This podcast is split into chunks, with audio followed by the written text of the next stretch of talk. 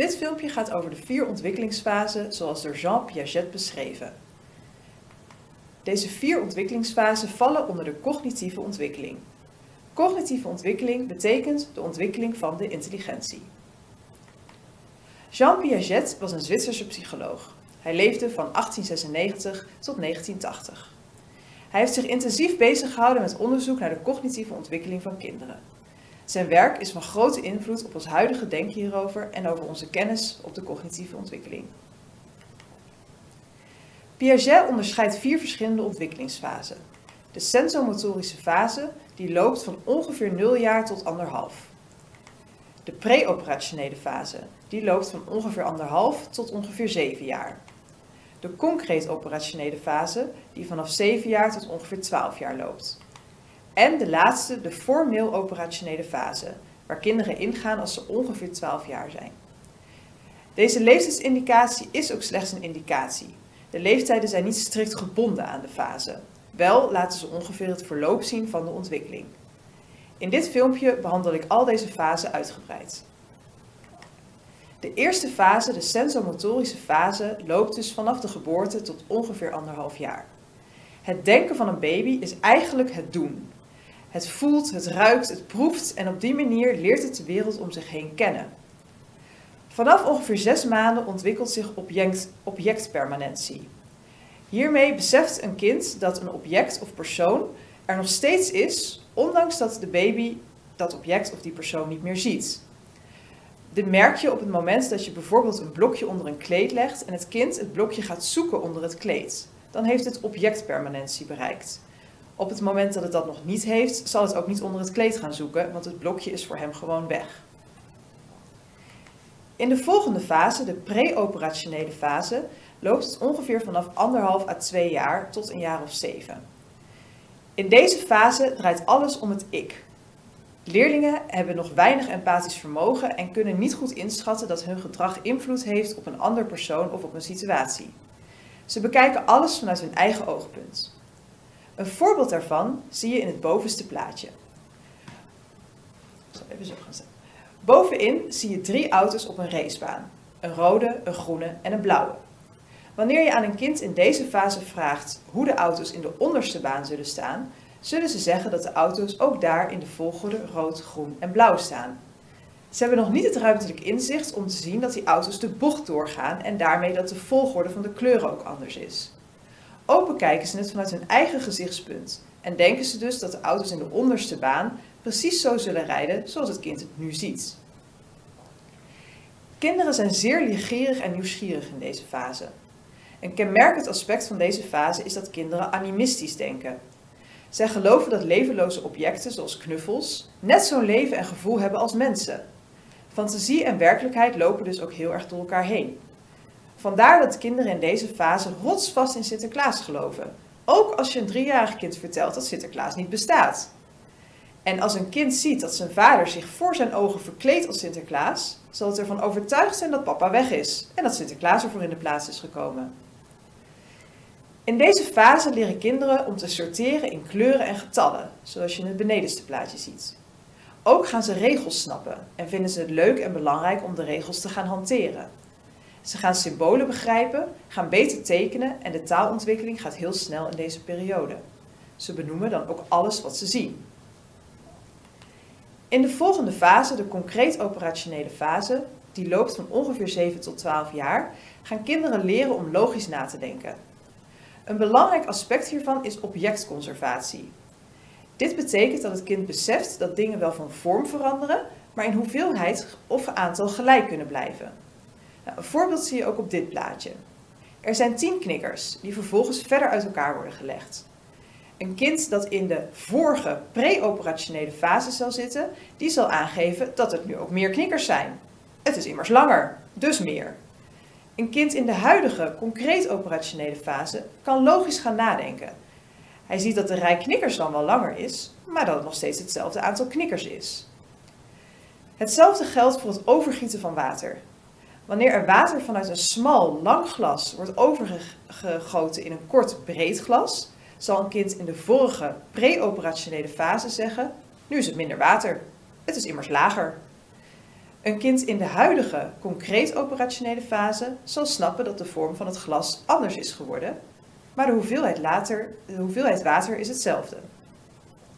Het logisch nadenken beperkt zich in deze fase wel nog tot oefeningen met waarneembaar materiaal, zoals in dit geval een glas of een knikker. Wanneer ze zich zaken moeten gaan voorstellen in hun hoofd, wordt het lastig. Wanneer je in deze fase aan leerlingen vraagt: Emma is langer dan Tim, Tim is langer dan Fatma. Wie is het langste? Vinden ze dat heel erg lastig. In de laatste fase, de formeel operationele fase, hier komen kinderen in vanaf ongeveer 12 jaar, kan het kind gaan denken in hypothese en kan het ook gaan denken buiten de concreet waarneembare werkelijkheid. Wanneer er nu, zoals net gevraagd, in die hypothetische situatie, wie is er groter? Is dat Emma, Tim of Fatma? Kan het kind beredeneren dat Emma de langste is. Wanneer er het volgende wordt gevraagd, we hanteren de regel dat je met een veer een glas kan breken. Roland slaat met de veer tegen dat glas aan. Wat gebeurt er? Een kind uit de vorige concreet operationele fase zal zeggen, ja, dat glas blijft heel. Hij ziet namelijk gewoon de werkelijkheid. We hebben een veer, we hebben een glas. Als je er tegenaan tikt, dan blijft dat glas heel. Een kind dat in de huidige formeel operationele fase zit, kan begrijpen, we hebben het over een fictieve regel die losstaat van de concreet waarneembare werkelijkheid.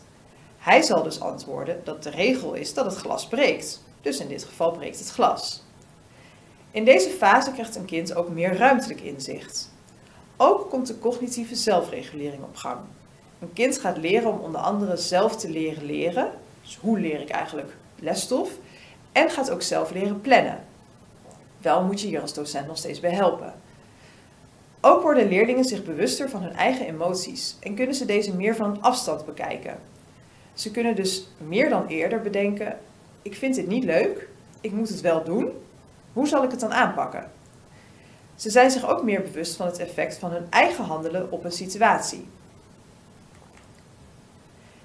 Hier zie je nog het verschil tussen de concreet operationele fase en de formeel operationele fase. Maar wat kan je hier nou mee in de klas? Zeker in de brugklas en ook wel de tweede klas zal je veel leerlingen zien die in de overgangsfase zitten van de concreet operationele fase naar de formeel operationele fase. De ene leerling zal al beter abstract kunnen nadenken en beredeneren dan de ander.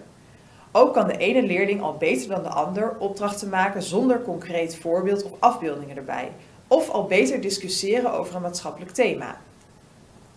Je kan hier rekening mee houden door lesstof meer zichtbaar te maken. Denk aan bijvoorbeeld plaatjes of afbeeldingen, een concrete vraagstelling, voorbeelden erbij. Je zou ook eens kunnen vragen om leerlingen in eigen woorden de lesstof samen te laten vatten. Je merkt dan snel of ze het wel of niet begrijpen en hoe abstract of concreet ze al zijn in het vertellen hiervan. Bij leerlingen die in de concreet operationele fase zitten, kan het ook goed helpen om voor bijvoorbeeld filmpjes van situaties te laten zien of het zelf na te spelen. Zoals net al even gezegd, komt in deze fase ook de cognitieve zelfregulering op gang. Het onder andere zelf leren leren en zelf leren plannen. Ook worden leerlingen zich dus bewust van hun eigen emoties en kunnen ze die van een afstand bekijken. Als docent is het dus ook handig dat jij ze gaat leren hoe moet ik nou iets leren en hoe moet ik nou iets plannen. Denk aan bijvoorbeeld het samen maken en volgen van een planning. Het aanleren van nuttige leerstrategieën het bewust maken van het eigen gedrag en de gevolgen daarvan. Wil je hier meer over weten? Zoek dan meer informatie over executieve functies. Samenvattend ging dit filmpje over de vier ontwikkelingsfasen zoals door Jean Piaget beschreven. Op de middelbare school speelt met name de concreet operationele fase en formeel operationele fase een belangrijke rol. In de concreet operationele fase gaan leerlingen logisch nadenken en verbanden leggen. Dit doen ze nog wel met leerstof die heel tastbaar is en ze echt voor zich zien. In de formeel operationele fase gaan leerlingen meer abstract denken. Kunnen ze meer hypothetisch denken en ook van een afstand, afstand kijken naar het eigen gedrag en handelen. Dit is het tweede filmpje over de cognitieve ontwikkeling. In dit filmpje behandel ik het begrip epigenetisch principe en de begrippen assimilatie, accommodatie en equilibratie. We beginnen met het epigenetisch principe. Piaget gaat er net als Erikson vanuit dat de mens zich ontwikkelt volgens een epigenetisch principe. Dit betekent dat vaststaat dat de mens zich volgens een vast schema ontwikkelt. Simpel gezegd is de volgorde dat kinderen bepaalde vaardigheden aanleren en bepaalde kennis opdoen voor iedereen min of meer hetzelfde. Het hoeft niet volledig op dezelfde leeftijd plaats te vinden. Maar elk kind zal bijvoorbeeld eerst leren om voorwerpen te sorteren en regels te handhaven voordat het hypothetisch kan gaan denken. Piaget stelt dat om nieuwe dingen te leren equilibratie, assimilatie en accommodatie plaatsvindt. In de volgende dia's gaan we eerst in op wat equilibratie is en dan op assimilatie en accommodatie.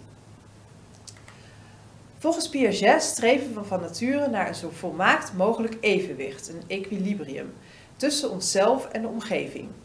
Evenwicht en onevenwicht wisselen elkaar voortdurend af, zowel in korte als in lange golven. En daarmee ontstaat telkens een evenwicht op een hoger niveau, tot het hoogst mogelijke niveau van de ontwikkeling bereikt is. Dit evenwicht wordt bereikt door assimilatie en accommodatie. Assimilatie houdt in dat je een bepaalde schema of een bepaalde structuur in je hoofd hebt, waar kennis aan kan worden toegevoegd. Hiermee wordt je kennis binnen dat schema of binnen die structuur steeds groter. Je kan het zien als een ballon waar je steeds meer kennis bijstopt dat bij die ballon hoort. Een voorbeeld. Een kind leert dat een boom groot is met een stam en bladeren. Later leert het dat er allerlei verschillende soorten bomen zijn. Grote, kleine, veel bladeren, weinig bladeren, andere kleuren. Al die kennis kan worden toegevoegd aan de ballon of het schema dat staat voor boom. Op die manier wordt er kennis toegevoegd en leert het kind. En dit noemen we assimilatie. Accommodatie van kennis houdt in dat bepaalde aangeboden kennis van de omgeving niet past in de al bestaande structuur van het kind. Het past dus eigenlijk niet in de ballon. Dit houdt in dat die structuur moet worden aangepast. Dit is moeilijker dan assimilatie. Het vraagt meer tijd en soms ontstaat er ook weerstand. Wanneer accommodatie heeft plaatsgevonden, heeft het kind duidelijk een ontwikkeling doorgemaakt en heeft het meer kennis. Assimilatie en accommodatie gaat ons hele leven door. We leren immers constant bij. Een voorbeeld van accommodatie versus assimilatie. Een jong kind leert het woord hond. Het begint alle viervoetige dieren hond te noemen. Dat is assimilatie. Het heeft een structuur, het ziet het is een dier met vier poten en elk dier met vier poten past dus in mijn structuur van hond. Doordat mensen in de omgeving gaan zeggen, nee dat is geen hond, dat is een kat of het is een koe, gaat het kind begrijpen dat hij het concept van hond moet aanpassen naar één specifiek soort dier. Er heeft accommodatie plaatsgevonden. De structuur van het woord hond is dus veranderd. Een ander voorbeeld uit de praktijk. Studenten hier op de lerarenopleiding kennen vaak het klassieke lesgeven vanuit de middelbare school. Een docent die uitlegt en leerlingen die vervolgens uit een werkboek gaan werken. Wanneer ze meer leren over lesgeven, dat past in dit type onderwijs, dan vullen ze hun schema over docentschap. Dus met meer werkvormen die bijvoorbeeld mogelijk zijn, meer kennis die er mogelijk is om aan te bieden als docent. Er vindt assimilatie plaats. Op den duur Zoals in het onderste plaatje gaan ze werkvormen en een type onderwijs kennen, leren kennen dat niet past in het plaatje docent staat voor het bord en praat. Denk bijvoorbeeld aan uh, meer gepersonaliseerd leren of uh, leren waarbij een leerling zelf een leerroute kan gaan bepalen of werkvormen waar bijvoorbeeld allerlei spellen in zitten. Vaak ontstaat er dan eerst weerstand van ja maar dat kan toch niet, dat is toch geen onderwijs, dat, dat is helemaal niet haalbaar. Het past niet in de structuur die wij hebben van docentschap of onderwijs. Naarmate studenten dit beter leren kennen en dit gaan uitproberen, verandert hun structuur van docentschap. Samenvattend is er een constant zoeken naar evenwicht tussen de lerende persoon en de omgeving. Het verschil in assimilatie en accommodatie kan dus weergegeven worden met de ballon. Assimilatie is dat je steeds meer kennis toevoegt aan de al bestaande ballon. Hij vult zich met kennis en wordt steeds groter. Op het moment dat bepaalde kennis niet past bij de vorm van de ballon, moet die ballon van vorm veranderen of moet er een andere ballon bijkomen. Zo kan de juiste kennis in de juiste ballon en leert een persoon dus constant bij. Dit is het derde filmpje over de cognitieve ontwikkeling. Hierin wordt het concept cognitief egocentrisme behandeld, dat ook hoort bij de vier ontwikkelingsfasen zoals door Jean Piaget omschreven.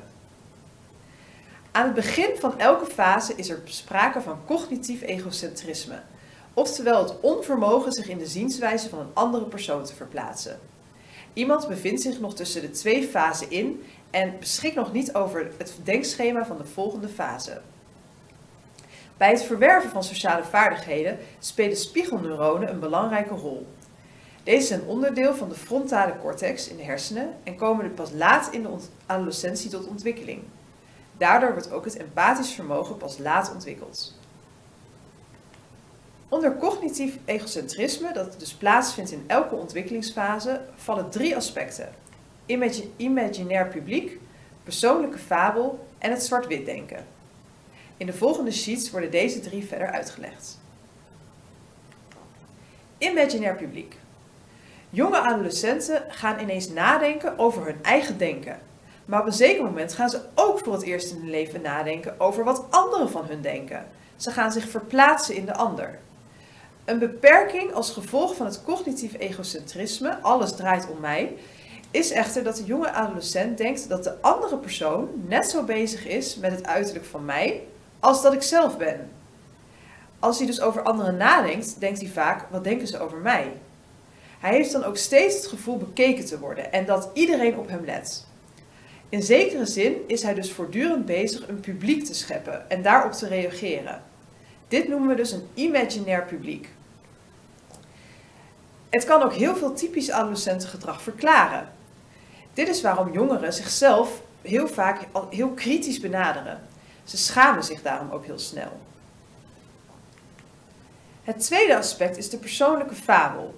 Dit is de overtuiging dat bepaalde zaken hem nooit zullen overkomen, juist omdat de adolescent zichzelf uniek vindt.